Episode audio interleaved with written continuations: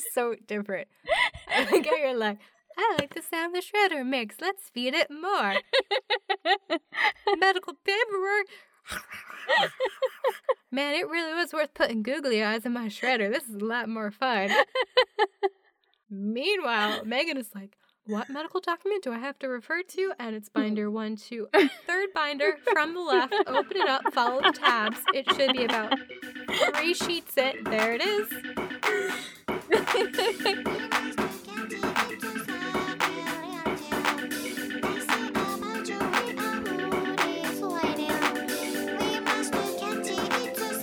to another episode of My Favorite Feminist. My name is Megan, and I'm here with my co-host Milana. Hey guys, you're listening to the bi weekly podcast that explores feminist figures in the arts and sciences. Today, specifically, is the last episode of season two. We're taking a break for the holidays. I personally am cramming for the last month for my GRE. Megan is just cramming all of the art in her kiln. We needed this time to decompress. So, thanks in advance for being patient and loving and listening. Thank fuck we can open this episode and be like, we dodged a Cheeto colored bullet. We really did. we were so stressed out last episode. We won! And then, like, even the week after election day, like, that was some not fun stuff. That was, oh, that was a rough week. We won. And we're, we're still not officially Ah, through it yet, but I just good. was like, I feel so good that we can start the last episode of the season and be like, oh my God, guys, I don't actually have to go to grad school in Canada. I can I can stay here and go to grad oh, school. no, I, I, bitch, I don't have money for grad school, but yeah, no, grad school, that would have been my get out of the country card. I just want to share that we are collectively having a sigh of relief, and you guys might too. We did made it, guys. We did it. We're here. We did. There's still work to be done. There is, but at least it's not like fucking let's get the babies out of cages kind of work. Oh god. Fucking hate people. I hate people Uh, so I hope the person that you're covering this episode that you don't hate. I'm not I don't think so. Okay, non-committal answer. No. Okay, yeah. So what do you what do you have in store for us today? I have a decorated doctor in the British Army in the late 1700s. Actually, no, just in, in the 1800s. The first half of it. do they end up serving down in South America and then in the Caribbean? Not in South America. Sorry, sorry, South Africa and then then in the Caribbean. Yes. I know who you're doing. Okay, this will be fun. yeah, no. Um this person is a whole like there's a lot going on with this person. We're, we're Uh, gonna have Caribbean islands, and I think there's probably pirates involved. And I've got pottery. that's, that's I I know. That's why when you were telling me about yours, I was like, "Oh no, did I No, go too far? no. did I?" You know what? I have award-winning pottery today. I mean, that's awesome. The Mona Lisa, right? The Mona Lisa of pottery. Yeah. Yeah, that's really important. Fine. All right. Go ahead and tell me about your like swashbuckling story of pirates and Caribbean islands and No, no pirates. You're just assuming pirates. a little wishful thinking. I'm sorry. It makes it just a little less crazy. All right. You know what? I'm gonna be a bastard, and I'm going first. So yeah, Do it. doing it. You can't stop me. You could, but I'm doing the editing this time round. So try me. well, I think this is pretty fitting because fucking 2020 has been a little rough for everyone. And I'm being selfish and I'm doing a extra Megany segment today. Do it. It's our last episode of the season. Uh, we will be back season 3 January 2021, but god damn it, you guys are going to have to put up with a ceramic china painting artist and not just me this time. No, today I am covering late 19th, early 20th century ceramic artist and my creative kin, Adelaide Alsop Robineau. Yes. Ooh. Only considered one of the top American ceramic artists of the era. Is that Adelaide like A D E L A I D E? Yes. Okay. Now I have a song stuck in my head with that as the title, but keep going. I'm old. I don't know what song you're referring to. Uh, PJ Harvey? Oh, sorry. what? Okay, little little little side note. Mm-hmm. I'm trying to get on the whole Instagram like reels kind of thing, right? And they're, you know, it's cool if you add music. I'm like, yeah, I can be cool. I can add music. Wow, I don't know any of this music. No, no, I don't know any of yeah, those. Nope, old. Oh, I'm like, I'm not even officially 30 yet. Sorry, it wasn't PJ. It was Meg Myers. Those are two totally different artists, and several decades in between them. I have no idea what you're talking about. Yes. Hmm. Don't know any music these days makes me feel old. you just gotta you gotta keep up with it. You gotta every once in a while just turn the radio on and let your ears bleed. All right. Now, for someone considered a leading artist and craftswoman of her day, honestly, there's there's not too much biographical information out there on her. Okay. I was kind of surprised by. Now, I mean, overall, we do know that Adelaide was born into a middle class Connecticut family in 1865 ish. For the most part, from the handful of sources I had, they're all kind of on the same page with dates, but there's a little bit of fudging. So I kind of take these things with a grain of salt, like, you know, give or take maybe like three or four years. Okay. Yeah. That's about that's about the same with I just I solidified years on my story, but like yeah, everything's a little fuzzy. So I get it. Yeah, a little a little off. Now, this, the year that she was born, 1865, uh, which does seem pretty concrete. Um, you know, that's the year that the Civil War ended here in the States. And currently, we haven't kicked off on a Civil War point two, so that's been good. No, no, yeah, we totally just yeah, like we were afraid of that with the election. Passed that by, like legitimately. um, now, details on her growing up there light. So, at some point, her family sent her to a boarding school out in the Midwest, and there she apparently received a solid art education. I don't know what state. I don't know what boarding school. That's fair. Now, like everyone I've covered, yeah, everyone. She was creative as a kid. And it was pretty cool because at the boarding school, they like saw that and actually encouraged her, which is pretty solid because sometimes we've had families and school systems that have not done so. Who who didn't do that? Yeah. At all. They'd be like, no, you're not doing this thing. And then they're like, nah, bitch, I'm doing this thing. Yeah, well, she did her thing.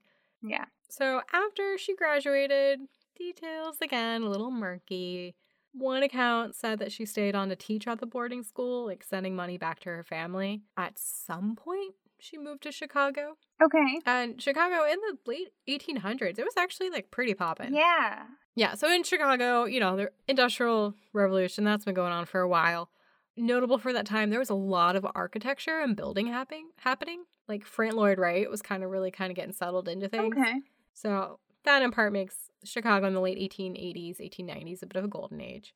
And kind of funny enough, so early in the season, we covered another Adelaide, Adelaide Johnson, Mm. The sculptor of the suffrage movement, Mhm. and she hit up Chicago too, but most likely a few years before our Adelaide. Okay. So these Adelaides didn't cross paths. Well, maybe. I don't know. Every now and again, we have these episodes where, like, technically they could have intersected with other people that we've covered, which I think is kind of cool. They had to have seen each other at a party. Now, I don't know the details of Adelaide, like moving in most likely her 20s up to Chicago. And then later she did move to New York City for work.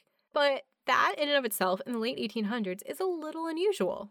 How so? Like we're still we're still in the stuffy Victorian era here in America. Like after the Civil War, the economy was pretty solid. So we have a much larger middle class, and that put well-off women in a position of essentially being completely dependent on their husbands. Yeah, middle and upper class women, they were very much expected to marry, have a family, and keep a proper home. Yeah, it's it's this period where we get the overall attitude that a woman's place is in the home. That's that's just that is my worst nightmare. Yeah, yeah, it's gross. Yeah. So the idea of a single young woman traveling by herself to a big city and then later another one for her to work Mhm. a little questionable. I don't know if there were family members involved because that just would have been really unusual. But I mean, whatever the circumstances, we know that she moved to these cities to make a living for herself. And Adelaide, she was cashing in on this crazy nationwide trend that everyone wanted a piece of China painting. Everyone wanted China painting. Yeah. Every artist or everyone wanted China painting. A lot of the upper and middle class. And then even like lower classes too. Actually, that's really fair because my mom used to have a bunch, a bunch of china sets, and they would just switch out on the regular. Would you guys like actually use them? Yeah. Well, there was one. Okay. There was one or two like ones that we would have all the time, but like sometimes, like I can't tell you how many china sets my mom had. It was bad. She had a problem. so those are the newer kind of commercially produced items. So they're not technically China paints at all. So for this period that I'm talking about, late 1800s, early 1900s, China painting is like those really, really nice plates in your grandma's china cabinet that like you're only allowed to look at maybe if she's in a good mood. Yeah, that's where it started. Grandma. So usually it's flowers painted on, you know, porcelain, and then there might be some gold line work on the edges. Yeah, that's that's China painting. Yeah, that's that's my childhood. And some of it is quite nice. Yeah. Yeah, but these are like hand painted items.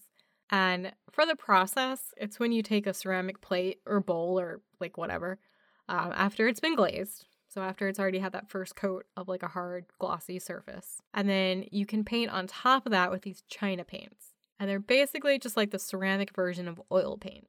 Okay. So a bitch Yeah. to work with. Uh, no, not necessarily. Okay. I mean, they can be a bit finicky. One thing that's unique about them is that, for the most part, in the realm of ceram- ceramics, when you go to glaze something, often the color of it glazed is not the color when it comes out of the kiln. Right. That's why you do those squares right before you do the the actual painting. Uh, Test tiles, yeah, that can help. Yeah. Like often, you know, you might glaze something, it's like an off-white color, and then it comes out of the kiln and it's like bright blue or green or whatever. No, that happens all the time. Yeah, I mean, glazes when you mix them up, they're just kind of muddy looking. I never watched you do any of this. Remember that. Like off white or like an maybe like a kind of brick color because there's lots of iron in it. I think. Yeah, for the most part, glazes look absolutely nothing like how they come out of the kiln.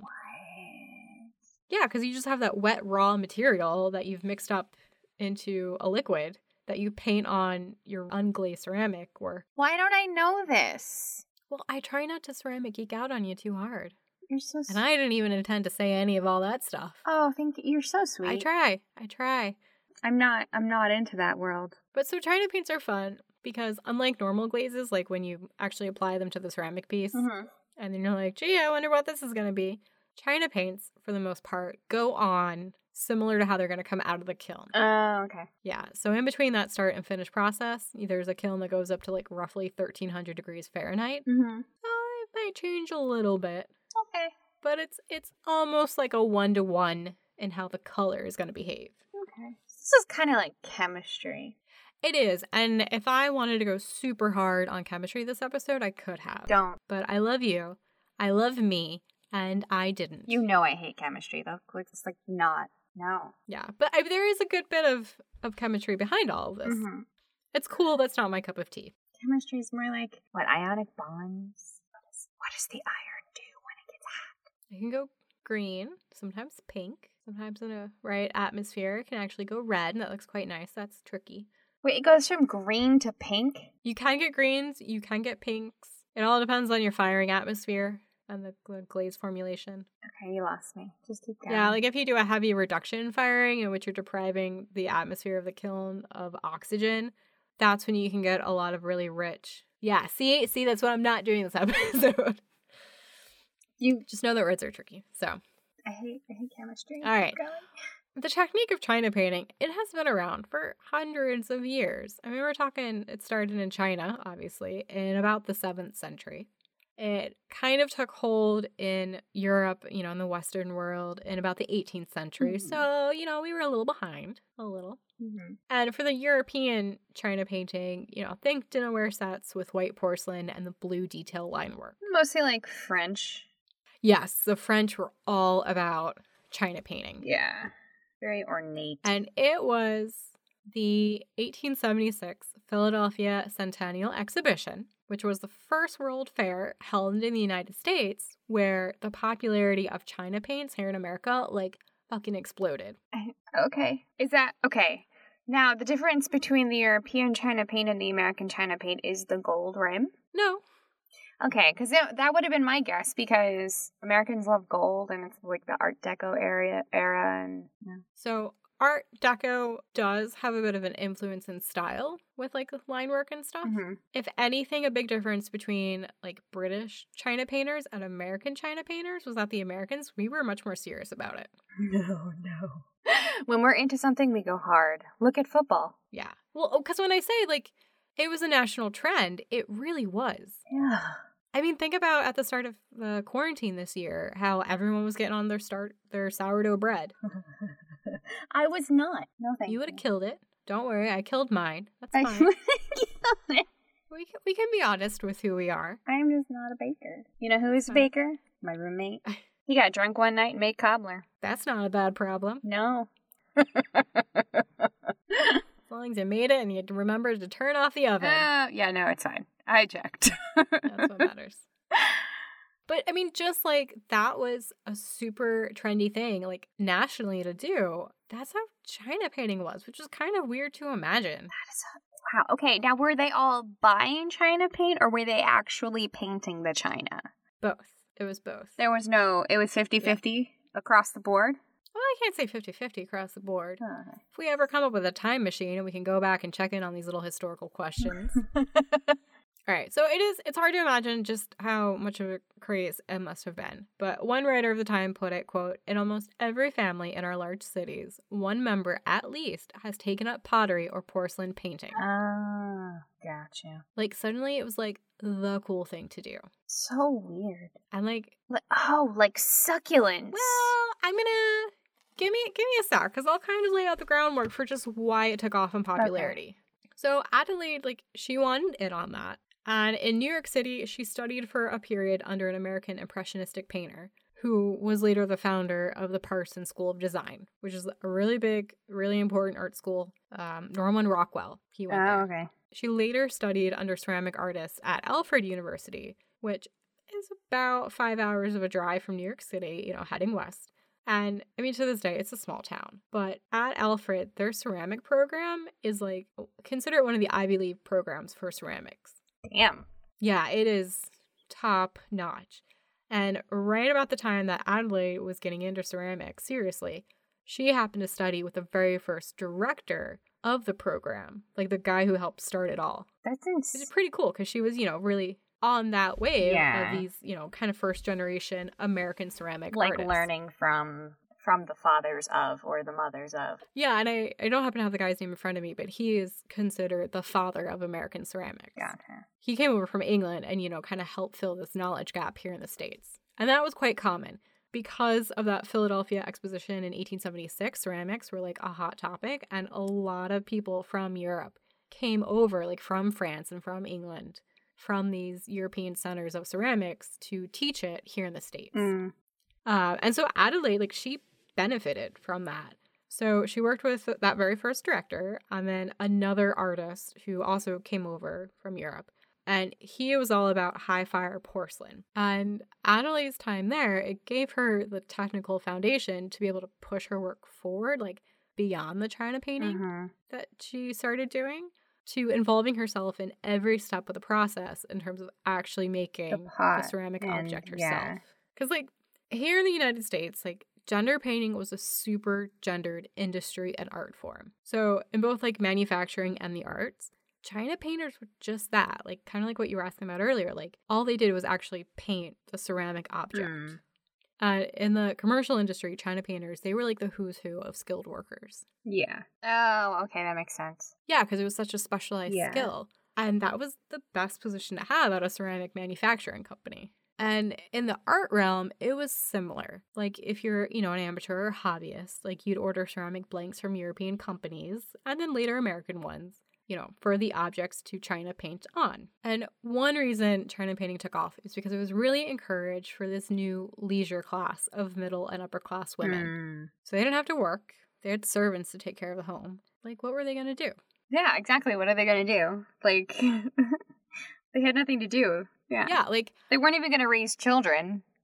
Yeah, they had Yeah. nannies for that. You know, they might have gone to school in order to lit- legitimately just find a husband, and then they just kind of sit at home, make themselves look pretty, and everything else look pretty. Oh. Yeah, the domain was, you know, their home. And China painting, it was a way for them to channel any creative impulse that they might have into that hobby, you know, provide an outlet. And it also reinforced domestic expectations of the home. So they were expected to China paint? To an extent. That was that was now that was now like an absolutely must do situation as a woman, like as a as a wife. Not must not must do, but in certain societal circles, you know, it was looked favorably upon because I mean, part of it is it drives capitalistic need to like buy, buy, buy, mm. right? And so people were told that, especially women, you know, fill every room in your house with these finely decorated objects that one feed into this notion of creating this, you know, home like home away from the world where your husband and your children can come home to. Mm, gotcha. Right? And you have these beautiful objects to adorn the house for your beautiful family. Mm, yeah. Right? On the flip side of that, you're you're buying all this shit. You have to have money to have a little studio. Yeah. Or to rent a mm-hmm. studio. And then at the same time, all those objects, like they're showing off your social economic status. Gotcha. So there are a lot of people who got into China painting because they, they liked it but also a lot of people who would buy these objects too and fill their homes because it was like a way of showing off. So, like encouraging this type of art, it it was kind of subversive. So it, it reinforced an art world hierarchy that like men did serious art, like mm-hmm. sculpture and painting. And women painted, like ceramics. They did decorative arts. Decorative art. Oh. Yeah. All right. Like china painting or embroidery. Very, I, have been I've been scrolling through Google Images for Adelaide Robineau, and there's one which is that's just homemade chicken chicken and dumplings. I don't know why that's on here. and people in the fine art world they were shitty about china painters. There was one guy who wrote um, a review about a show that featured a lot of china painted work and so that quote, the flower paintings were the best groups of work, and indeed, we should expect lady artists would excel in that branch of art. Oh, fuck off. Right? And he remarked that the weakest piece were, quote, the most ambitious. The most ambitious? You know, paintings that had attempted figure painting or portraiture. Ah, uh, fuck all the way off. I mean, again, it, it was a way of like, yeah, you guys can do something creative, but like stay in your own lane. That's it. I mean, there was even a woman China painting who wrote that women should not, quote, make the mistake of undertaking too ambitious flights in the realm of the arts, but confine your efforts to simple decorative painting, which will leave no room for criticism. Right, because how could a woman stand up against criticism and I, I, I, ooh, my, mm, mm, mm. I'm upset. well, like, are we just too fragile? Okay, so, like, from an economic perspective, there is no downside to supporting women in China painting, right? Like, in the United States, there wasn't a pre existing mm-hmm. market. Uh, by nature, it was considered an amateur feminine art. Blah. So, China painters, yeah, they wouldn't be taking jobs away from men or threatening real artists. I mean, just like that, the woman I just quoted. I mean, that's what they're speaking to. It's that that sentiment. But like as a whole, like Americans' women's interest in China painting mm-hmm. is what's actually pushing the ceramic field forward. Right. Yeah, because you've got all these women, even if they do more as a hobby, they want better China paints. They want better, you know, ceramic objects to paint on. They're going to need kilns. There's a whole specialized market that they were pumping money into. Right. In order to support like their interest. Mm-hmm. So like Adelaide, she was like among those women like pushing the field's craftsmanship and quality forward. In 1899, Adelaide marries a fellow ceramic artist, Frenchman Samuel Robineau. Okay. And at this point, she was like practically a, like a, a spinster. Like Adelaide was 34. oh no. yeah, well, I mean, even up until like the 1950s, like this yeah. century, like you usually were married in your early 20s. That's true. Oh wait. Yeah, so that's why How long has she been painting at this point? Again, I don't have like hard numbers on it, but I'd wager like maybe about 10 or 15 years at this point. Okay. Yeah. And I mean by this point she's already a nationally known China painter. Okay. So she marries this other ceramic artist. Oh, they met at a shared gallery. I have I have no idea. I'm putting a romantic spin on this. yeah. No. No. No, not quite. Nice try though. Okay. She's a married woman. She's in New York City. She's working. She's got a studio established, like her own studio, and things are going well. So by 1905, she's in her 40s, and Adelaide, like, she's selling her work at Tiffany's, like Tiffany's New York City headquarters. What? Yeah, like Tiffany and Co. of stained glass lamps and diamond jewelry. Superstar of ceramics over here. Did you know that? This is a little sidetrack. Um, Tiffany and Co. has a line of work called their everyday items. Why do you know this? Well, uh, I will have you know that for the mortals amongst us, you can go to Tiffany Co. and buy from them a paperclip. It is oversized. You get just one. It is 18 karat gold, only $1,500. Why? It's stupid. It's stupid. It's like stupid American wealth and opulence. oh my god. I don't understand. You can also get a sterling silver ball of yarn for almost 10 grand. Do you knit? Like, I mean, if you made socks, like, you're probably going to need a few, like, balls of yarn of that. What? You can't put it through the wash. You know what else I could get for 10 grand? Um, one year of undergraduate education That's wonderful. Let's after do that. scholarships. Let's do that. I know. I know. So still some stupid, ridiculous things. That's uh one fifth of my student loans gone. Gone. Goodbye. Yeah, that'd be a good chunk of mine. I mean, well, a chunk. now I'm sad. All right. Well, anyway, I don't have money for that or my student loans. But for Adelaide, she's doing good. All right. And by like the day standards, like the work she's doing is very conventional. You know, things you know I might look at and be like, ah, yeah, that's that's nice. Maybe a little boring, but it's nice. Now, Adelaide, she does start a family, and there came a point where her and her husband, they're like, all right, we're going to move out of New York City. We're going to move more central New York to Syracuse. And, you know, by then they had three children. They had a house and a studio built there, and they just had space to like work and to teach. Kind of just take a little bit more of a, uh, a quieter pace than being in New York City. Okay. And Adelaide at this point is branching out from the initial China painting that she had learned in the late 1800s. So, the same year she married in 1899, Adelaide and her husband and a friend, they started a monthly publication called Ceramic Studio. I feel like I've heard the name of that before. Is it still running? No. So, it oh. ran for about 30 years. It was America's first specialized ceramic magazine, Okay. and they aimed it towards both hobbyists and professionals. Gotcha. So they weren't like looking down on the amateurs. they were very open in their content. So it was a lot of new techniques and patterns and, you know, selling studio equipment, like, you know, where you could buy from. So they tried to make it very accessible. And Adelaide, she acted as editor for that. And so I think because of that, it helped keep her in the foreground of the American ceramic scene. Gotcha. Because to a part, she was helping to influence it with her publication. Okay. So on top of like co-running that publication, Adelaide was she was teaching at two colleges. She was raising a family and developing her own ceramic techniques. Damn. Working woman, doing it all. Well, that attitude is why Good Housekeeping magazine interviewed her in 1910. They featured her in one of their episode or one of their magazines. Really? Yeah, because they were they heard about her and they were like, "What? She's working and she's successful and she has a family? Oh my goodness." What? And that was pretty much the tone of the article. Wow. Like it was kind of weird, and I've got a link to it in our show notes, but it gushed almost as much about her house and her garden about her actual like artwork. Stop. Really?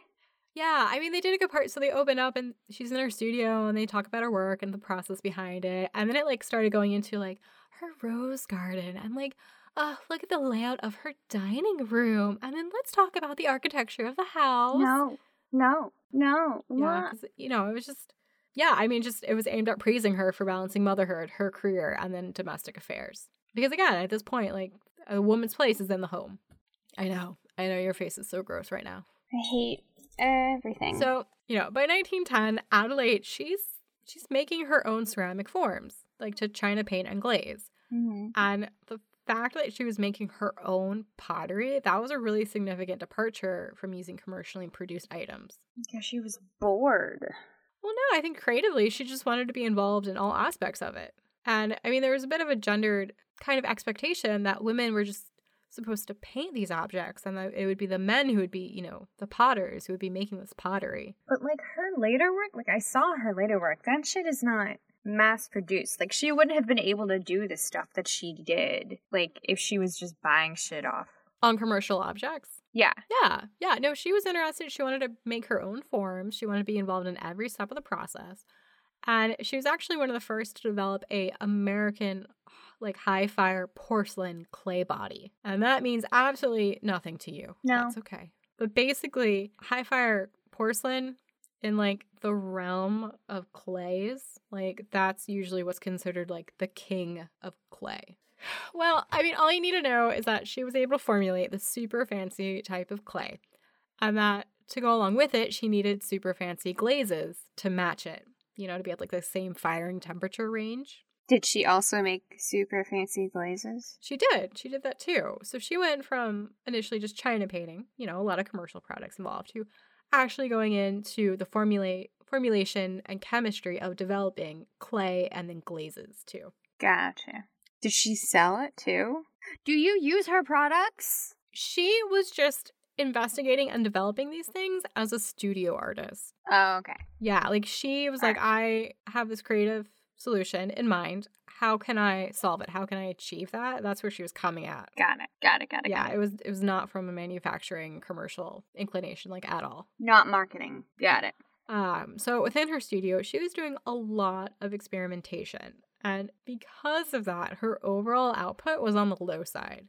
So in total, there's only about 600 pieces attributed to her. And they're like mostly vases and jars. They're very elegant forms. Only 600 pieces? Okay, well, your average studio production potter can crank that out easily in like half a year, if not three months. I still think that's a lot, and I'm proud of her. I know, I know, it is. And so, one with all her experimentation, there's going to be failure. That happens. You know, that's the ceramic life. But one part of it was that if she didn't like the work that came out of the kiln, she would smash it. Sounds like somebody I know. I know, I know. I was like, I like her even more. So the one quote I was actually able to find that she said was, quote, the very dangers and uncertainties of the work are fascinating to the true artist potter. Okay. You know, so all that stuff that can happen in the kiln, things can go wrong, but like that's okay. That's part of the process. You just gotta roll with it. Yeah. You just learn from that. Yeah.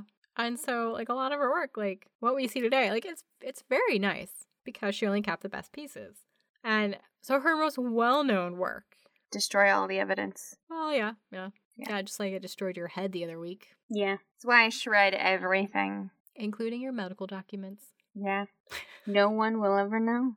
So Adelaide's best known work the piece that in 2000 was deemed the most important ceramic object of the last 100 years. That was by Art Antiques magazine. Was her scarab vase.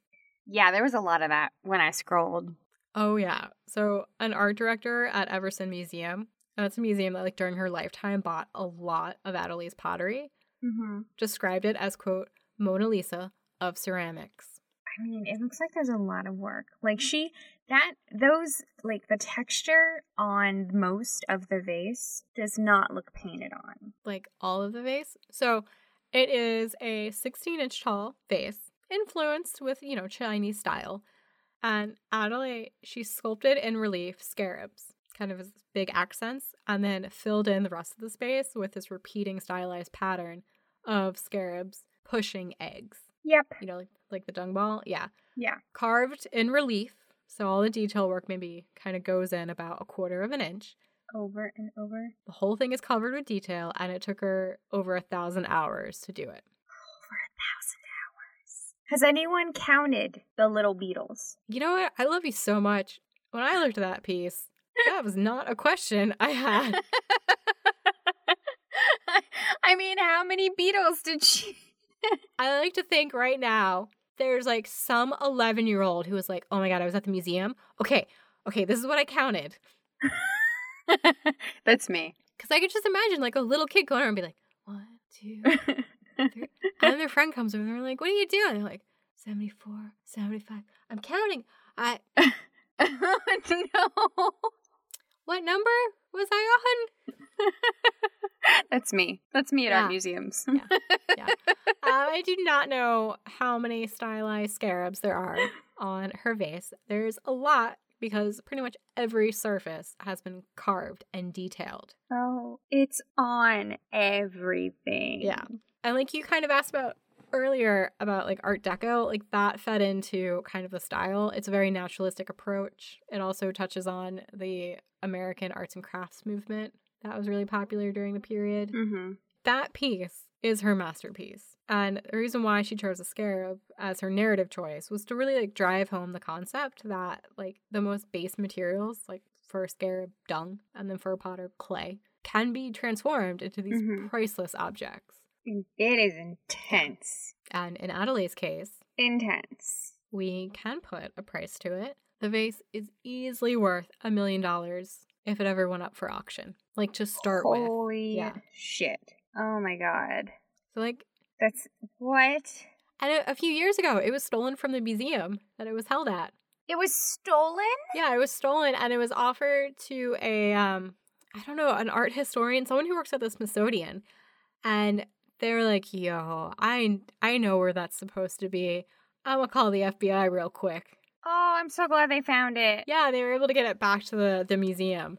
Oh my god. But at that point, when it was stolen, they were offering to sell it for a hundred like thousand dollars. But like I said, it if it ever went on the market today, it would easily fetch over a million dollars. Tense. Yeah. So a year after making it, uh, the piece won Adelaide Grand Prize at the 1911 Turin International Exposition, which is a city up in northern Italy. And overall, the quality of the work that Adelaide was making really asserted that ceramics wasn't like a lesser art, you know, compared to traditional things like painting and sculpture. And she really helped shift that narrative within the United States. Mm. So, for that reason, she's considered like one of the first great art potters here in the States, and she was recognized for that in her time. So, like, even when she was alive, there were museums collecting her work. She had a lot of avid private collectors. And after her death in 1929, when she was 64, she was the first art potter to have a retrospective at the Metropolitan Museum of Art. That's insane. That and that's a huge deal because like for the most part, people just had this kind of like dismissive attitude towards, you know, china painting and ceramics at the Right. time. And women in Because they're like, oh, that's just like women's work. Like, you're just an amateur if you do that. well, when you look at your her shit and go, oh, that's that's, that's a whole ass boat carved into a vase. Yeah. Yeah. like when someone takes it serious and they actually pursue it. And I mean, thankfully, Adelaide, she had the resources and support that she could. Mm-hmm. Yeah. And like one thing that's probably weird is that I was thinking about it, and those um those two col- or colleges that she taught at. I don't know if she had professor status. At this point, it's the early 1900s. Okay. But I was like, I bet she was only able to work there because ceramics was considered so secondary that they're like, yeah, sure, you're going to have a woman in here lecturing. Like, we don't care. Uh, Because it wasn't a threat, as opposed to like some of the scientists that you've covered, where even up into the 40s and 50s, you're like, you can't fucking teach at Harvard. Fuck off. Yeah, yeah. No, like it's it's crazy. Like the kind of like, yeah, this is this is good enough for women, but like this is just it's too this other thing is too much for their brains. Like what like what causes that? I just I know, I know, some crazy sexism. But I mean, she helped kind of shift that narrative a bit, which is pretty awesome. And like the China paints that got Adelaide Robineau started in ceramics, I mean, they've come really full circle in modern feminist art. Mm-hmm. So, artist Judy Chicago, she's living. Um, she used China paints in her most well known work, the 1979 installation of The Dinner Party. fancy. I think you know it. You probably know it. It's uh, currently it's a permanent installation at the Brooklyn Museum. It's a big, giant triangle table. There's 39 place se- settings, and at each setting represents a historical or allegorical feminist woman from history. Ah, I just googled this. I've never seen this before in my life, but this is intense. What? Are you serious? I'm dead serious. Yeah, the dinner party is like um, one of the most like well-known American examples of feminist art, like first wave feminist art. Okay, that's why you're the art expert here and I'm not. Right? All right, I forget these things. It's just Judy Chicago is a big name. like I know I'm not like completely like I know I have some art in my head, but I'm not My art stopped right. like fucking I don't even know. I don't even know. Well, it's really big in the feminist art movement. And I mention it because on those place sittings, she had plates that were all China painted. I see that. So they're kind of abstract and often feature kind of yonic imagery. That's that's it's a big departure from how China paints were used like 80 years prior to that. Yeah. You know, and traditionally they're doing cute flowers and some nice little gold line work. Not anymore. And here we are, I'd be like, I'm going to do Georgia O'Keeffe's vagina flower. I saw that. It's great. Georgia O'Keeffe is in there. Uh, Hypatia, which you covered a few episodes yep. ago. yeah, she's there too. She's in there. Very cool. She Very is. Cool. You know, somebody who didn't know what they were looking at, they'd probably be like, Illuminati. Feminist vagina Illuminati. oh my goodness. So yeah, so I just thought it was kind of cool because like the sentiment behind the dinner party is the same behind this podcast. No. And I thought, yeah. And I think it's cool. So as of today, we've covered more artists than are featured at the dinner party. yeah, they have 39. Oh, we have 40. Oh my gosh, that's so cool. Judy Chicago, don't come after me. Your work is cool. I'm sure she'd appreciate it. For sure. Oh yeah, I, I mean, obviously she's a listener of our podcast. Oh, for sure. Yeah, she's like yeah, yeah. over there in Colorado, like getting high, listening up. Hey guys in Colorado, we love you. Jesus. So yeah, so that's Adelaide Robineau.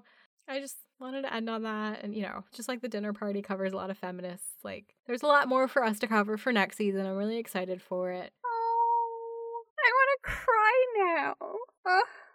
So that's who I had today ceramic artist, geeking out, a little self indulgent. It makes me feel better, and maybe if I'm lucky, a few of you guys as well. It made me feel better, and I don't even know much of art.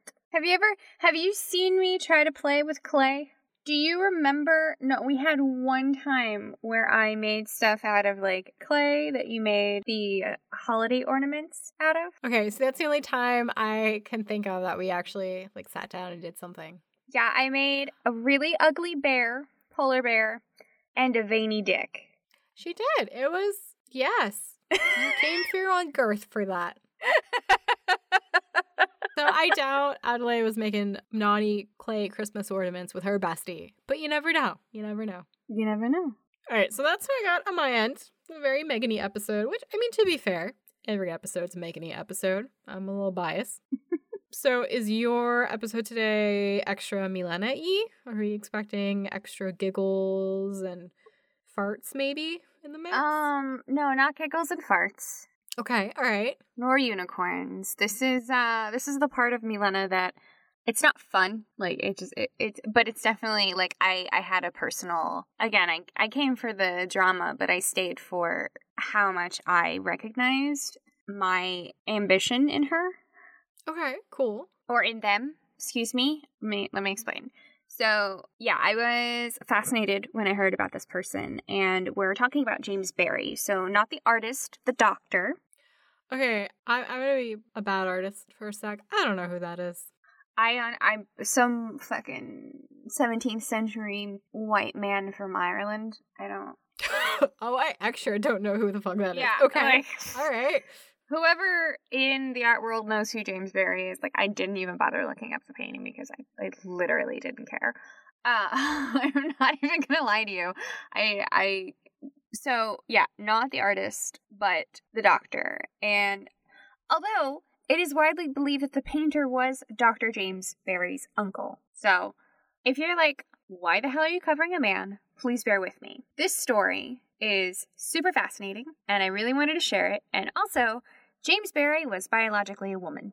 Also, on this podcast, that doesn't fucking matter. Because if you're a feminist, you're in. Doesn't matter. Doesn't matter, right?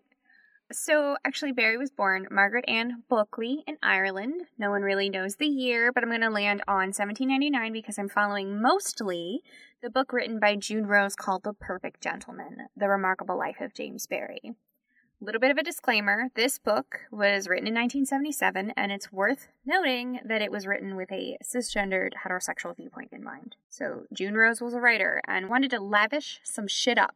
So there were definitely some speculations as to like a woman being forced to hide her secrets and being in love with a general and becoming jealous when he got married and blah blah blah. And I had that in mind the entire I know it was yeah, it was really like Okay, potentially you could you could put aside the author's sexual point of view and argue that it was more of a scandalous nature in order to yeah, no, I no for sure it absolutely was, and I think honestly, if there was any kind of like jealousy involved, it was less about romance and more about just the fact that James Barry didn't have a lot of people in their life that she felt connected with. Okay. Her um the novel did help me round some things out, so I I did read the whole thing yesterday and this morning. So what I can say is that there is very little evidence either way and whether this was a Mulan situation, somebody trying to get into the army and pursue a career in medicine, or if it was a transgender gay man just trying to live out his best life. Like, there's no clue either way.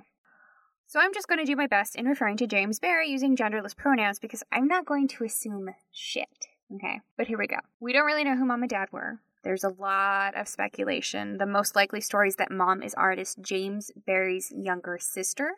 We don't know who dad is, but Dr. James Barry had a lot of male role models in their life, father figures very powerful, loving, and progressive father figures. So the first one we had. Okay. Yeah, right? Like people like looking after them. So the first one we had was Lord Buchan, who would go on to take care of Barry and their mother, and would also go on to write about how not allowing women to achieve an education was akin to Chinese foot binding. Kudos for him pointing that, that out in the 1700s. I mean, we still have to point that out today, but okay, good, good. And then the next individual was Lord Buchan's friend and also Uncle James Barry's, the artist friend, Francisco de Miranda, who just so happened to be a very powerful Venezuelan general with a library of books that he allowed James Barry to go and read through. Here's the kicker they're all in Spanish. you know, wait for it. I, w- I will say that like this is the same Venezuelan Venezuelan general who tried to create a uh, like independence from England later on. So he he was that person. I wish that I could say they're doing really well today. Yeah, no, he no he failed at it and he ended up in jail. But that, he was definitely one of the first ones that were like independent, wait, independencia, you know, something like that. So most of the books that they read were medical books as a child. And fun fact, those were actually the books. Like, I read a lot of fiction books growing up, but like, I was also really into medical books, like, really early on. Maybe there was some influence with your father, who's like a health physicist. So uh, that's in the medical body realm. I would like, I would take my dad's old ass anatomy book and disease book. It was like an anatomy and disease situation uh, out of his bookcase and just read and like just like sounding out the words and reading the symptoms and like was super excited. I don't know. It was very weird. Um, I'm unsure if he actually noticed that that book would go missing every once in a while. anyway, James Barry did not keep this fascination to themselves, and this was huge because their dad figures were like, "Yo, she doesn't need a husband. She needs to use her brain, right?" And we have no idea mm-hmm how this next thing came to be, but that's about when Margaret Ann Bulkley put some pants on and became James Miranda Stewart Barry, named after their artist uncle. There's been a handful of cases in history, especially around this period, where if someone was a woman and they had any aspirations to do things that's not a wife or mother, they had to do it that that was one way to do it was you know to presume to be a man because that allowed you access to a world that was otherwise completely cut off from you or just flat out sure. denied and to you. oddly enough like their father figures and even their mother they were so on board. Like basically by 1810 james enrolled in edinburgh university at the age of 10 that's so wild. I know. But like i know even leading into the, the 1800s, I mean, that was one of the premier medical schools. For a medical degree, this like they were not playing, and they were chaperoned by their mom for most of the duration there. So she was in on it. She was like, "Okay, this is my son." That's so cool. That's so solid. Like, I don't, I don't know if she was just like, "Okay, she needs an education," or "Okay, my daughter's a, a son now. Like, I don't really know the situation, but the fact that the mom was like, yes, we're doing this thing, that is crazy. That's, That's huge. huge. Yeah. So James Barry kept mostly to himself, read for fun, didn't do anything crazy, studied their butt off, had made only one friend named Jobson. Jobson, how English is that? or Or Scottish, rather. So at age 13, James Barry becomes a medical doctor after writing and defending a thesis on hernias of the groin in Latin. Oh my god, 1700s were a fucking wild time. like, what? Can you imagine like coming down with an illness and being like, you gotta go to the doctor and be like, oh fucking hell. All right, what was the name of the place you recommended? You're in the waiting room, or you're in the examination room. You're kind of waiting a bit, and then in walks this kid who hasn't even hit puberty. I- Oh. so you're the doctor?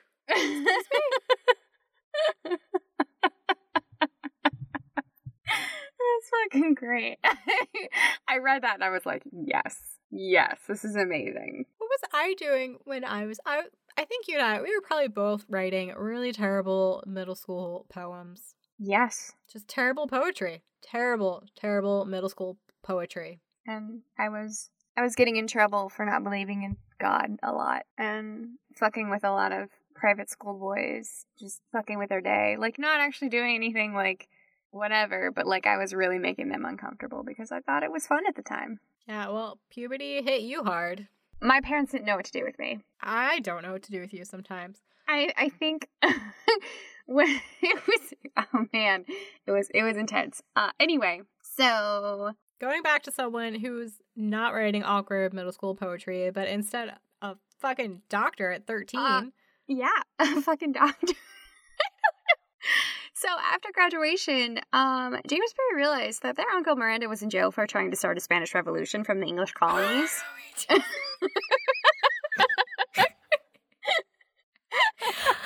my god. I just imagine being like, oh shit, that fucking sucks. hey, who gets his library? I just, I mean, he's gonna be awa- away for a while, right? Yeah, I mean, come on. I just, it was bad. oh my god. So, yeah, I mean, the plan was to go to Venezuela and be with him and like practice medicine down there and hang out with him, but that was no longer an option. be like, fucking But- shit. I'm 13 years old. I'm a doctor. I was studying Spanish too. Like, yeah. it was intense. So- crazy. Okay. So James Barry had to keep sorry, James had to keep their identity a secret. If they had stuck around the UK, they would be found out. Okay. So instead, 1813, James joined the British Army with Jobson. Okay. Him and his best BFF. But that's about the last time we hear about Jobson because they got assigned to different places. I mean, at this point, the British Empire is not quite at its peak. It's still about 100 years away from that, but it still owns pretty much everything. It's vast. Yeah. Yeah. So I could very easily see it be like, okay, cool. We're going to station you down in the Caribbean. And then let's say, mm, how about South Pacific? Yeah, let's send you there. That works. Yeah. Yeah, Yeah. you could literally be halfway across the world from your best friend. Oh my goodness. Yeah, we have, we literally never hear about this person ever again. It's really frustrating. So, 1816, the first assignment, Cape Town in South Africa. Okay. There, James Barry immediately won the favor of a Governor Lord Charles Somerset. Jesus. Oh, to be part of the British Empire. I know. So Barry had saved the governor's daughter, like her life. And I have no idea what she was sick of, but from then on, he would keep Barry around as the family physician and a close family friend. He would tell everyone to go to Dr. Barry for all of their ailments. Like, he would make sure that Barry went to all of their parties. And when James Barry wasn't being wined and dined by Somerset, James threw themselves into their work. They worked for the civilians, the soldiers, the lords, the slaves, the prisoners, the homeless. This was huge. There was no discrimination. And that was crazy in this time, right? Okay. This would be a running theme in their career sanitization, a good diet, public health concerns, good medical practices to prevent from secondary infections and sepsis in the hospital settings. all things that seemed like common sense today were not practiced in Cape Town, Africa. They were not widely accepted. Okay, even into like the 1850s. I know. Like, the idea of doctors washing their hands like that. It's insane. Was just not a practice, even back so in weird. the UK. Like internationally, yeah. that was not a common standard. So of course, Barry's like, yo, wash your fucking hands. And they're like, what? That's stupid. Like, they were, it was a lot. but they weren't about cutting corners or being anything less than a professional advocate for their patients. So this is, this is in contrast to the fact that Barry was 16 and had the stature and features of a 16 year old girl. Like, they weren't taking hormones.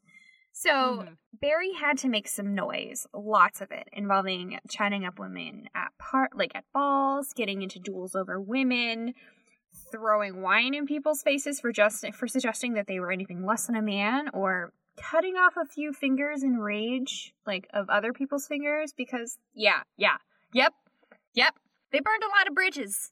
What? A lot. I uh, a lot. Yeah, a lot. but you're also you're so far away from home, and if anyone were to discover your secret, you're screwed. You're screwed. You're screwed. Like the Yeah. risk is so high. I know. So I can understand a combative personality to try to put people off any potential scent that you're anything less than what you present as because there is so much legitimate risk to being discovered. there was a huge wall the entire time. Never let it down. Yeah. And I that's totally understandable. Like and the more I read about what happened with them, like the more I like recognize and understand with my work how passionate I am and how hard I will work and how like even when I was in like veterinary medicine, like how much I put myself into my job and then being told like I will always be in medicine, so I imagine this is going to be the same way when I jump into human medicine. Uh, because it's it's my home, it's what I understand, it's what I love. But I also know that there's going to be a lot of bureaucracy and a lot of people in everyone's way. Like I, I see it, I see it, I saw the Yeah. the entire time I was reading the book because that's literally just a running theme. So, I'll I'll get into it. But that temper would temper the relationship that they had with Somerset. He would stick his neck out for his dear friend Barry, and Barry would use that clout to dig himself into a deeper hole. It was exhausting. So, as well, one of Somerset's daughters had fallen ill back in England, so Somerset got goes home, tends to the daughters, finds a wife, comes back with a wife, but while he's gone, some tra- changes were made in his absence. He decides to live in Newlands with his new pregnant wife, five miles from Cape Town to distance himself from the colony and also from Barry, because James had no chill. Okay. Yeah, so the book had alluded to the, the idea that James was actually in love with Somerset and they couldn't bear to see the man that they loved married, whatever. But I think the big commotion was more the fact that James Barry was promoted to a very, pos- very big position at a very young age. Suddenly they had a lot of power. And you're 16. like that is a terrible idea. Well, this was 23. but I mean, even to initially be there, like that is a mm-hmm. lot. It's super impressionable. So, age 23, James is demoted to assistant staff surgeon part time for the Army because they were promoted to full time civilian colonel medical inspector. Okay. And part of their job was to inspect drugs that came into the colony, inspect drugs being used in the colony, where they expired, where they stored properly, in the right conditions, grant licenses to doctors, apothecaries, midwives, tell all these people how to do their jobs, supervise all of the medicine in that area. And James didn't fall nicely into that role. They were young, right? There was Yeah. a lot of bureaucracy, and the people in the area didn't respect them. These people would purposely make the job hard for James, Mhm. and this was partially due to the fact that James Barry didn't care who they insulted, and mostly due to the fact that James Barry was making a lot of changes in the community. There was a lot of setting up of what I like to call gold standards of medicine. Apothecaries were not allowed to prescribe drugs like arsenic and opium as medicine because they were not physicians. They certainly were not surgeons. And the district surgeons, absolutely, according to James Barry, could not refuse night calls and servicing anyone from police to homeless people on the street because they worked for the colony and they would act like it under James' rule. Okay. There was the systematic plan for smallpox vaccinations in the area before people even did it in England. That was James. Barry was also going to fix the prison hospital and the civilian hospital and even the psychiatric ward of the hospital. Oh, and the whitewashing of the white colonials beating their slaves to death, right? Coroners mm-hmm. would say things like, quote, he drank himself to death. Nope, James Barry would have none of it. So the medical records would state exactly what happened. We weren't going to sugarcoat it, and although there wasn't much one could do about slavery or the abuse of slaves at that time, Barry was going to make sure that the public knew what had happened to these individuals. Okay. The biggest project at the time was the improvement of the conditions of the leper island called Heaven and Earth. Oh, Jesus. I know. It was an absolute nightmare. The diet was awful. They were confined to a small island. They slept in dirt. Their lesions were like, it just wasn't pleasant. Like, it was not a good place to be. Just an inhumane setting. Yeah. Yeah. There was a lot that could have been fixed by just treating these individuals with respect and making sure that their conditions weren't that of a rat in a sewer, basically. Um, so James took it upon themselves to take control over the medicine and health of these individuals and would go as far as to tell the priest how to do his job because up until then the priest was the one running the show. Basically, like, high priest, you're reporting to me monthly now and you're going to tell me what you're doing for these people. Okay. These reforms, they were right. Like, this is real. They were way ahead of their time, but they would piss people off constantly. The reforms were pretty costly monetarily, but they were based on hmm. medical and professional integrity, which James would not waver. Preventive medicine, cleanliness, treating patients with respect no matter their status in life. James would take charge and was not afraid to get into fights with people when it came to doing the right thing in medicine, even if that wasn't the way it had been done before. Barry was opinionated, stubborn, refused to be diplomatic, burned a shit ton of bridges. Hmm. As a result, Barry made a lot of powerful enemies. There was at one point a sign posted next to their home that said something along the lines of, quote, Dr. Barry and his wife, referring to Somerset and their weird codependent relationship. Granted, no one actually knows what that four letter word was. Like, it was Barry was a, and then, like, dot, dot, dot, dot. Like, nobody, and none of the records actually say wife, but that's what people think it says like that's what people mostly fill that blank with. And that signed because it was the 1800s, was brought to court for libel because freedom of speech is apparently not a thing. not towards the British upper class. No, nope. absolutely not. So, I mean, and honestly, this such, it was such a toxic environment for James that they had like a public breakdown about how people would berate them with all these snide remarks about their relationship with Somerset and how they acted and all that stuff. And like, I mean, they called Barry spoiled. It was just a whole fucking mess.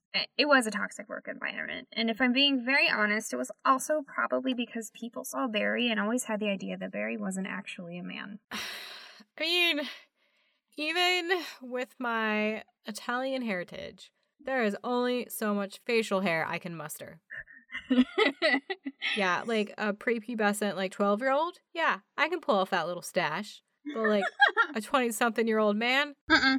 if you just look at my eyebrows, I'm fucking gold. yeah, but like, like a, a beard or anything like that's at that point you just you physically can't do it. You can't make those changes.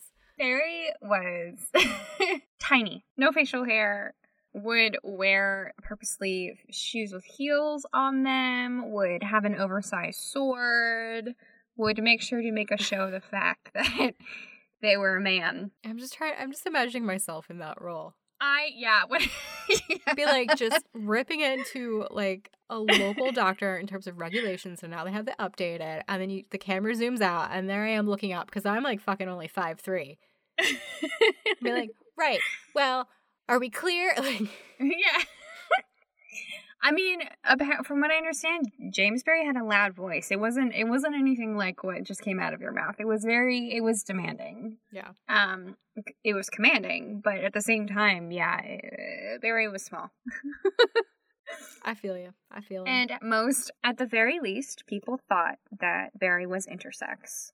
And at the most, a lot of people speculated that James Barry was a woman. And in honesty, in all honesty, people had walked in on James getting dressed. There was a story about two lower ranks finding their way into James' bedchamber and pulling down the bed sheets to see if the rumors were true.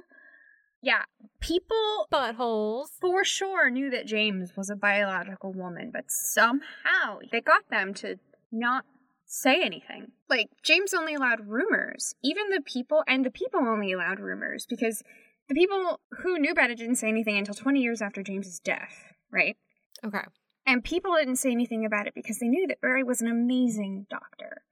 They were so good at their job, made real results, was so good to their patients, really cared about everyone in their care. Like, there there's like a quote about like how right it felt to be under James Barry's medical care. And like they were like, look, he's he's fucking nuts, right? He's super mean, but with his patience, he's got it under control. Like he's a totally different person, which again I get.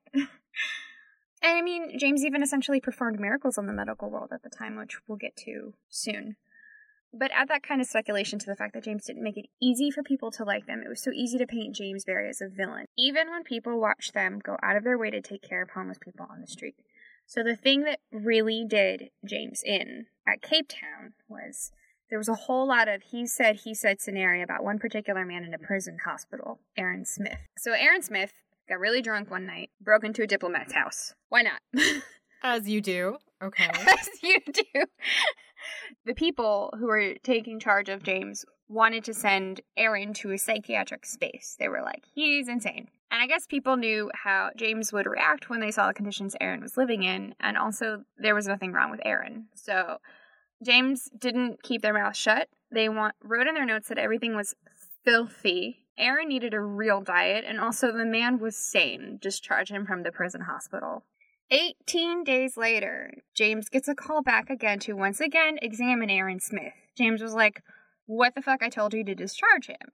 And they were like, Nah, man, he's raving mad this time. Okay.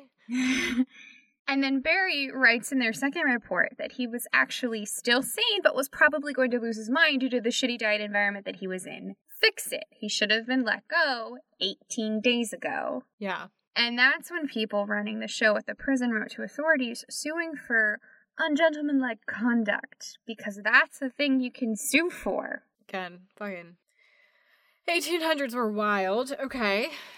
Mm Mhm. And then it just became a clusterfuck of, well, Barry did this, so and so did that. How dare they? like some goddamn teenage girls in a really intense high school drama on the CW. You wouldn't know, but it's real. It's real. Actually, I need to get caught up on Riverdale. Like, I think they ended the show, but I wouldn't know. I wouldn't know. I only watched up to season two. Anyway, long story short, even with Somerset's support from afar, because he was still trying to just live his life and do his job, but still also love James as a family member, is super complicated mm. relationship. The point was James was being dragged through the mud. So James resigned, with their only job now being that of an assistant surgeon in the British Army. And to top it off, their only friend in all this, no matter how sticky things got, had to resign himself, go back to England and deal with his own backlash of a failed colony, right? Mm. So James was alone. And it was at that point that people who were going through this is the, this is the kicker. Once it got as hot, like really high up, they were like suing for ungentlemanlike conduct and like what James was doing as a doctor sort of situation. They were like, no. James was right. He probably should have had staff under him. Like he was right to be upset about the situation because these were things that happened. Basically, they were like, this was this was a reasonable response to watching a man in a filthy environment being told that he was insane. Okay. And that he should still be that he should still be a, a doctor he should still be in that that position. Was he reinstated? Nope. Okay. No. So it was like my only friend here is gone. My job is gone. To pour salt into wounds, they tell me that I should have kept my job. So alone. James was alone. Actually, James okay. had a servant and a poodle named Psyche. Okay. and actually, throughout their entire life, they always had a poodle named Psyche. It was just different poodles. Yeah. I feel that. I feel that. I feel like especially if I keep getting like scruffy dogs, I love. Um, mm-hmm. it's just gonna be scruffy butt, scruffy butt the second, scruffy butt the third, the fourth, the fifth. You have a problem. You have a problem. All right, so James and their manservant and their poodle, they're all chilling well, together, depressed in South Africa. More like a slave, but I'm pretty sure he knew that James was a biological woman. But yeah, but he was he was a good okay. friend. I, I don't know. I don't know if friend is the word.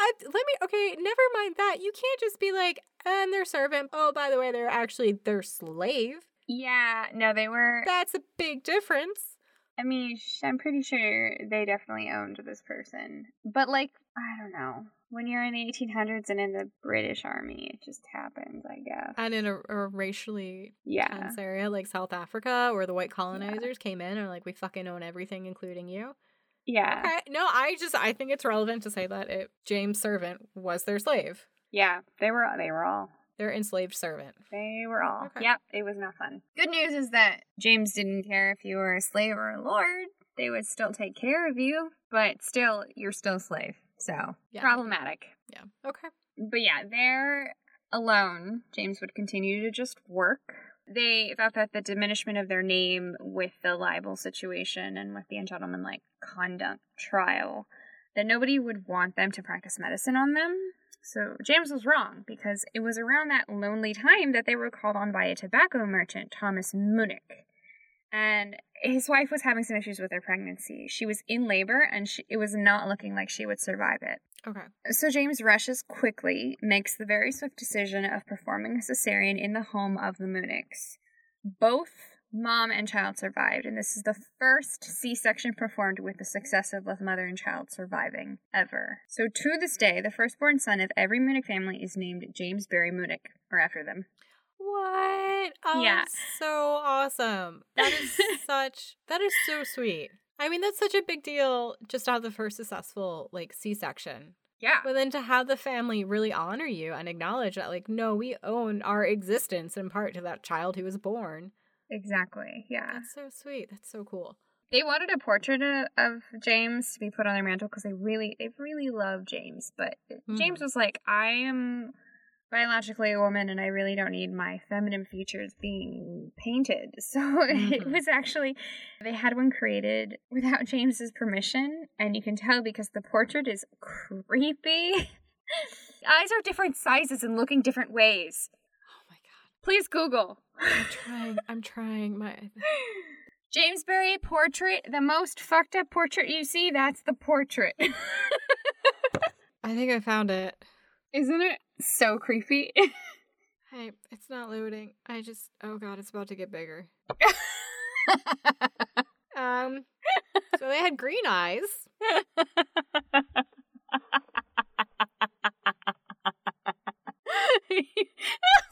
Have you seen this is in the vein of art gone horribly wrong. the eyes are off it's so bad. this is no. not the finest work I've seen. I thought you might get a kick out of that. Jesus. Who the fuck did that portrait? I feel personally like pissed off. Like as a figurative artist. Yeah, it's bad. like who can I shit talk? because this is unacceptable. Also, if you if you just if you just Google James Barry, you'll get like an actual picture of them next okay. to their dog and their slave. And if you look, like it's so found the picture. Weird. I don't know, like kind of a feminist, like a feminine frame, but also kind of not. Like it's an androgynous presentation, but like I can see there's like no facial hair and like smaller stature. But I don't know. I don't see a woman in that picture, which I guess is the point. But yeah. Anyway, the time at Cape Town came to an end, and James was relocated, and relocated, and relocated, and relocated. Hmm. And anywhere James went, enemies were made. They did not understand red tape or tact, and I am hands down the same person, minus the whole presenting myself as a man thing. It's gotta be a certain point where they just must have like realized, be like, is it me? Is that why people don't like me? It's probably me. But at the same time, again, you're like, you're trying to pass yourself as a man. And you just don't want, you want to keep people at arm's length. You don't want to get too close to people. And you don't want to be liked because that, when you're liked, people want to get close to you. And it's just. I was thinking about it in a totally different way. No, sometimes when you're legitimately trying to do your job and you're not trying to cut corners, like you said, yeah. like you're going to piss yeah. people off. That's, I mean, I've done that this is also a time when you're like, no, you gotta wash your hands. Someone's like, what do you mean? I'm just gonna put leeches on them to exorcise them of the demon blood spirits. Yeah, it's. you're like, oh my god, what century am I living in? This is some bullshit. oh no. Oh my goodness. All right. So seriously though, 1918, sorry, 1828, Mauritius. I don't know how to say it. It's a small island in the Indian Ocean. Felt like a small town to James. So much gossip. The minute changes were being made by James, there were enemies involved. They were yeah James was so bored of the tiny town life that Somerset got sick in England and called for James to attend him, and James just pieced out. Went MIA for a little bit, like a year, came back and was just relocated.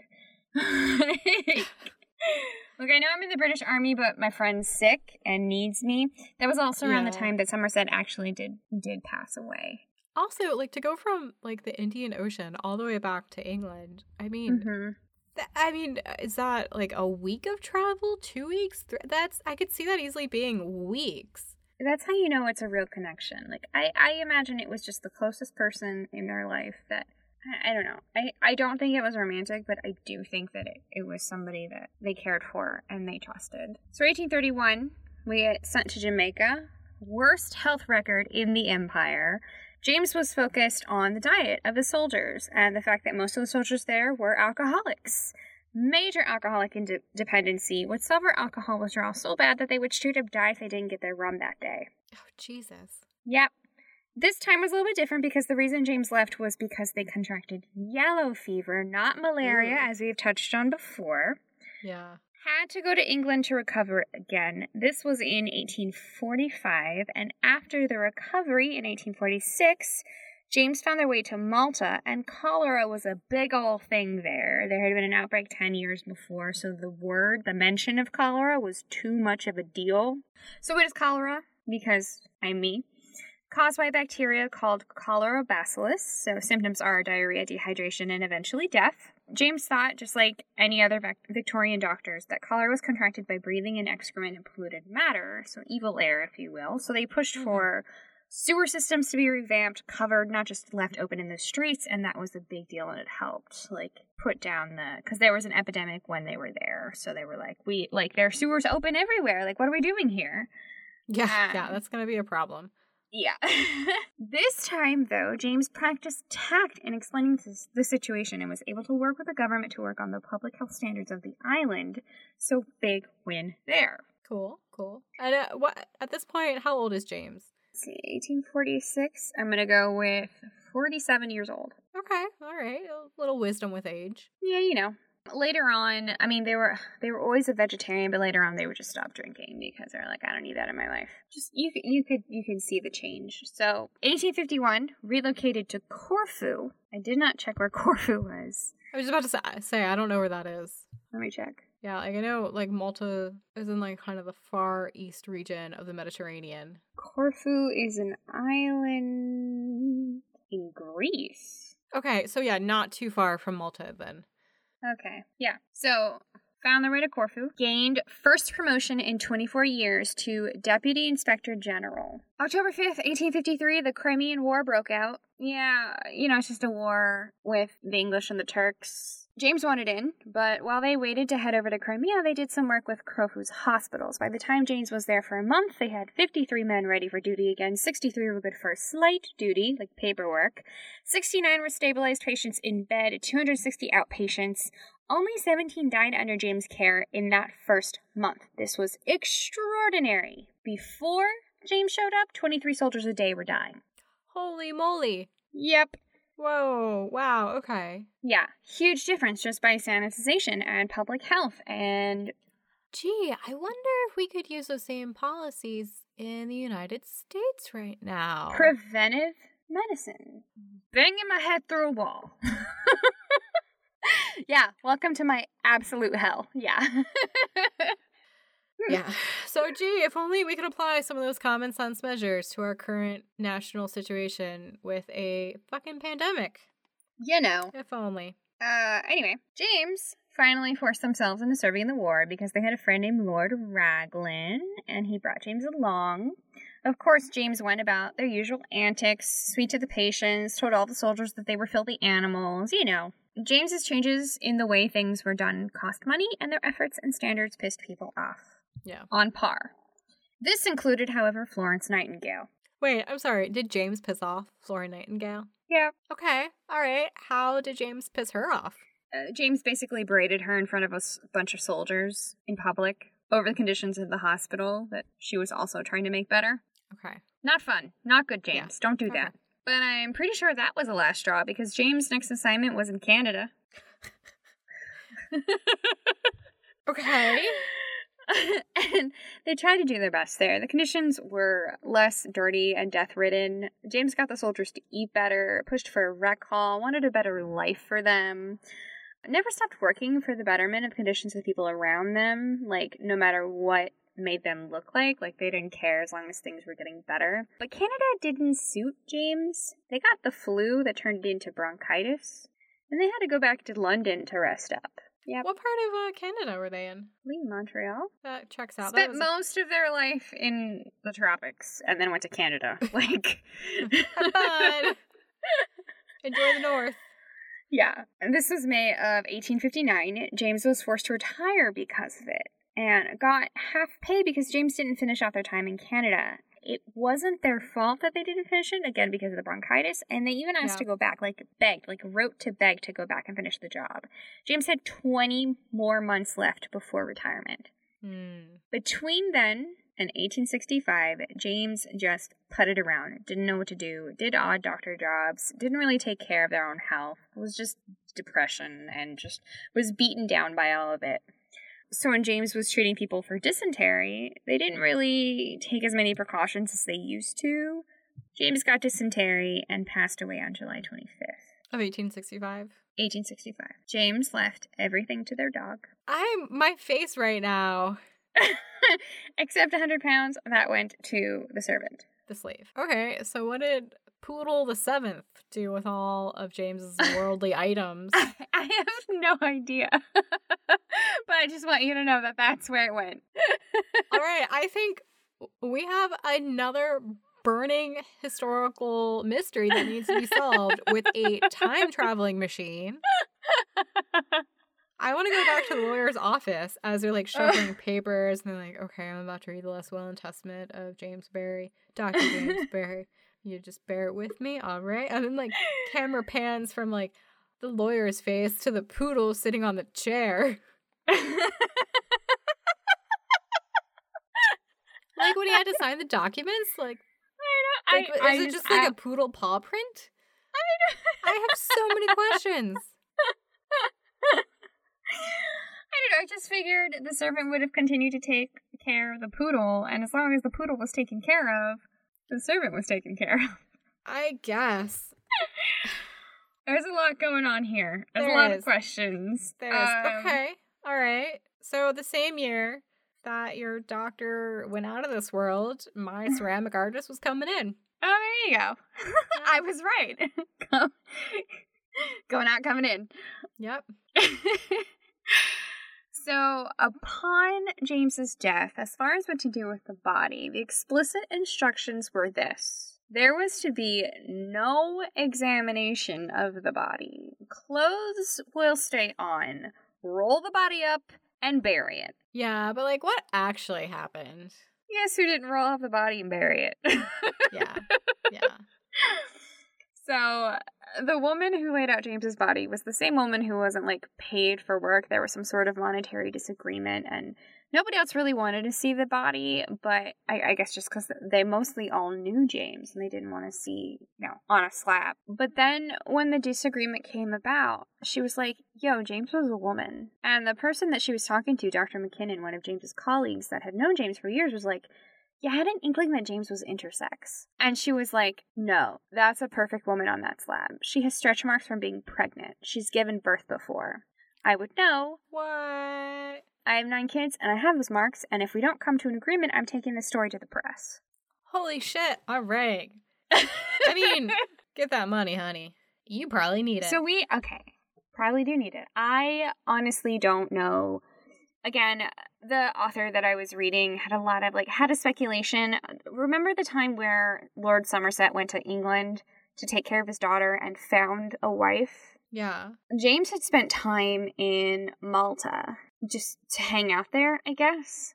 And the author believes that's when because there's no there's no like chunk of evidence in what what they were doing in Malta. The author believes that that's when they gave birth. Okay. But like also there's another like there's another theory that they were taken advantage of as a young person. Okay. Of like sexual assault yeah. and the pregnancy was a was a result from that. And I don't I don't know what it is, but it is it is true that somewhere out there somebody is related biologically to James Barry, to Dr. James Barry. Okay. Yeah, like it's crazy. Like no, and like I would like I have stretch marks, but that's because I'm fat. She was not fat. like she, the only reason she would have had those stretch marks is if she gave birth. So that was like a crazy like yeah, that's a woman. Like she's working ovaries. and the quote from Dr. McKinnon was quote. I'm just gonna read it. The woman seems to think that she had become acquainted with a great secret and wished to be paid for keeping it. I informed her that all of Dr. Barry's relatives were dead, and that it was no secret of mine, and that my own impression was that Dr. Barry was a hermaphrodite. But whether Dr. Barry was a male, female, or hermaphrodite, I do not know, nor had I any purpose in making the discovery, as I could positively swear to the identity of the body as being that of a person whom I had been acquainted with, as Inspector General of Hospitals, for a period of years. Quote, so, aka, I don't care what was in James's pants, he was a hell of a doctor. No, it's pretty solid. Now, yeah. you said that some people waited or didn't start speaking out until 20 years after James's death. Yeah. Was there any... It was just like it would come out of like the woodwork and like people were like scandal. Like they would they would just like focus on the fact that there was a vagina in that, in those pants. Like you know what I mean? Like that was a huge thing. Like it did come out because she did put that evidence out, but people who personally knew James was like they weren't like loving the idea and they weren't coming out of the woodwork until later on. Okay. And I think that was just because of the respect that they had for James mm-hmm. and the kind of work that James did. Yeah. Yeah, he could step on your toes, but dude was solid. Yeah. You know? Yeah. If you're a good doctor What's saving lives, that's what matters. So that's that's my story. I mean, I thought my pottery was pretty cool with Adelaide Robineau, but I guess for like an end of season episode, like it's all right. I think I think we had a good time. I liked it. I liked it. Yeah, no, no, no it was definitely fun. Yeah, yeah, and I I had heard about Dr. James Barry before because of the C section that they performed but it's really nice to now have a better understanding of just who they were and the impact that they had overall. Right. So yeah, I didn't I didn't really know like I had heard the name James Barry, but I had never known one that you know the secret, and I didn't know the impact again of what what they had on the care like the Caribbean and public health. Like that's my fucking jam. Yeah. Like. like if I had known, I I don't know. I just I'm really glad that I got to I got to know more about James. Mm-hmm. So as always, if you guys have made it this far, we super appreciate it. Especially as we wrap up season two. It's been really amazing having you guys out there listening to us. Keep coming back, and sometimes there's more of you. And that's really you. cool. Cause I mean honestly, we just kind of do this for ourselves. But the fact that other people like it too, like I think that's really neat. That's pretty solid. It yeah. It is. Keeps me going. Thank you guys. No, we we really really cool. appreciate it. and it'll be great. We really look forward to bringing you guys season three next year. So that'll be really exciting. And if there's any request or anyone in particular you guys have in mind, feel free to send us an email. Uh, and Milan, if they want to do that or learn more about the episode that we just covered, where can they go? We have a website, myfavoritefeminist.com. We have an email. It's info at myfavoritefeminist. Our Facebook and our Instagram is also under My Favorite Feminist. Our Twitter is at Milena Megan, so that's at M I L E N A M E G A N. If you love us, tweet us, say hi. You can listen to us wherever you hear all your major podcasts. Well, we're not really major, but all the major spaces to listen to a podcast. and please, it takes two seconds to like, rate, subscribe, and in any comment section, or even just as a like an email, say, "Hey guys, what's up?" Let us know what kind of dog would you have over and over again? Like what breed? Uh, a scruffy butt. Duh. Okay, uh, what she means by scruffy butt is a terrier mix. It's okay. super spoiled. It is a very selective genetic result of years, years of selective mutt breeding. It's a wired haired terrier thing that's super spoiled. No, no, he's adorable. My little scruffy butt. He's, if I'm really feeling fancy, he is a, a miniature Irish wolfhound. That's not even close to the truth. Okay, no, he's a mutt. He's a terrier mutt. He's a terrier yeah, schnauzer. He's a he's he's a twenty pound mutt that can get away with anything. How long did it take you to take him out of your car after surgery? That's not important. And he had had major surgery, He was in surgery for a whole 45 minutes. All right. 45 minutes. I'm okay. Try to get him out of the car. His blood pressure would go up. Bl- blood was literally squirting out of this drainage tube they had in his leg. It was, it was a very long two hours. She's she. The dog was like, I'm tired of this shit. Someone let me out of this car. And we were like, oh, thank God. He was carried out of the car. Don't My judge me and my little scruffy butt. He's adorable and I love him. And I would have his scruffy butt over and over and over again. So, what about I you? love you. Any any pity breed, just big fucking pity heads all day, every day. They can be so blocky. I love the ones that are really blocky, like their heads. And then they have like these short, stubby little legs and little bodies. They're the fucking best. I introduced pocket pitties to my mom like a couple weeks ago. Okay. Are those just like smaller breeds of pits? Like uh, they may they may reach twenty five pounds. Okay. maybe 30. They're so low to the ground. I mean, they're not genetically okay. Like, they're going to have issues. yeah, what if they like move wrong? Their head goes down and their butt comes up because their distribution of weight. they're so just Google pocket pitties and if you really want one, you can adopt. Plenty of shelters have them. Please do not put money into this breed.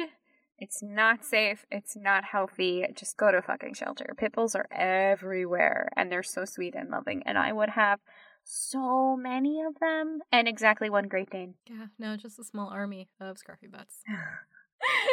and you know, your army would like overpower my guys' army because my guys just want to cuddle, and your guys are like domination. No. they're like little Napoleons. Butt loves cuddles. Only when he wants to, on his on his terms. Yeah, it's very much. and then you feed him all the food he wants because he gives you those big. No, big eyes. no, I only had to hand feed him kibble for a week before we swapped out his cone for the donut. He couldn't eat. He couldn't. He couldn't. All right, we're done here. On that note, we'll see you guys next year. We'll see you for season three. Thank you so much for being with us. And Mila, don't fucking judge me for hand feeding my dog kibble. I would do the love same. you so much for being the best. You are the best dog mom. I love you. All right, the same. All right, You see my face? I love you. Until next time, we love you guys. Bye.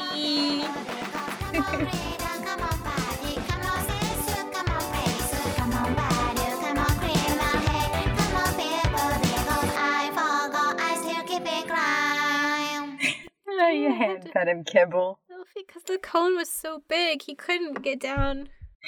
I told you you could cut the cone as long as you covered the thing. Like if you duct tape around the part The that edge. cut, like No, it was just because that's what they gave us, and so he's all right. All right, let me save this. oh, he's alive. I promise.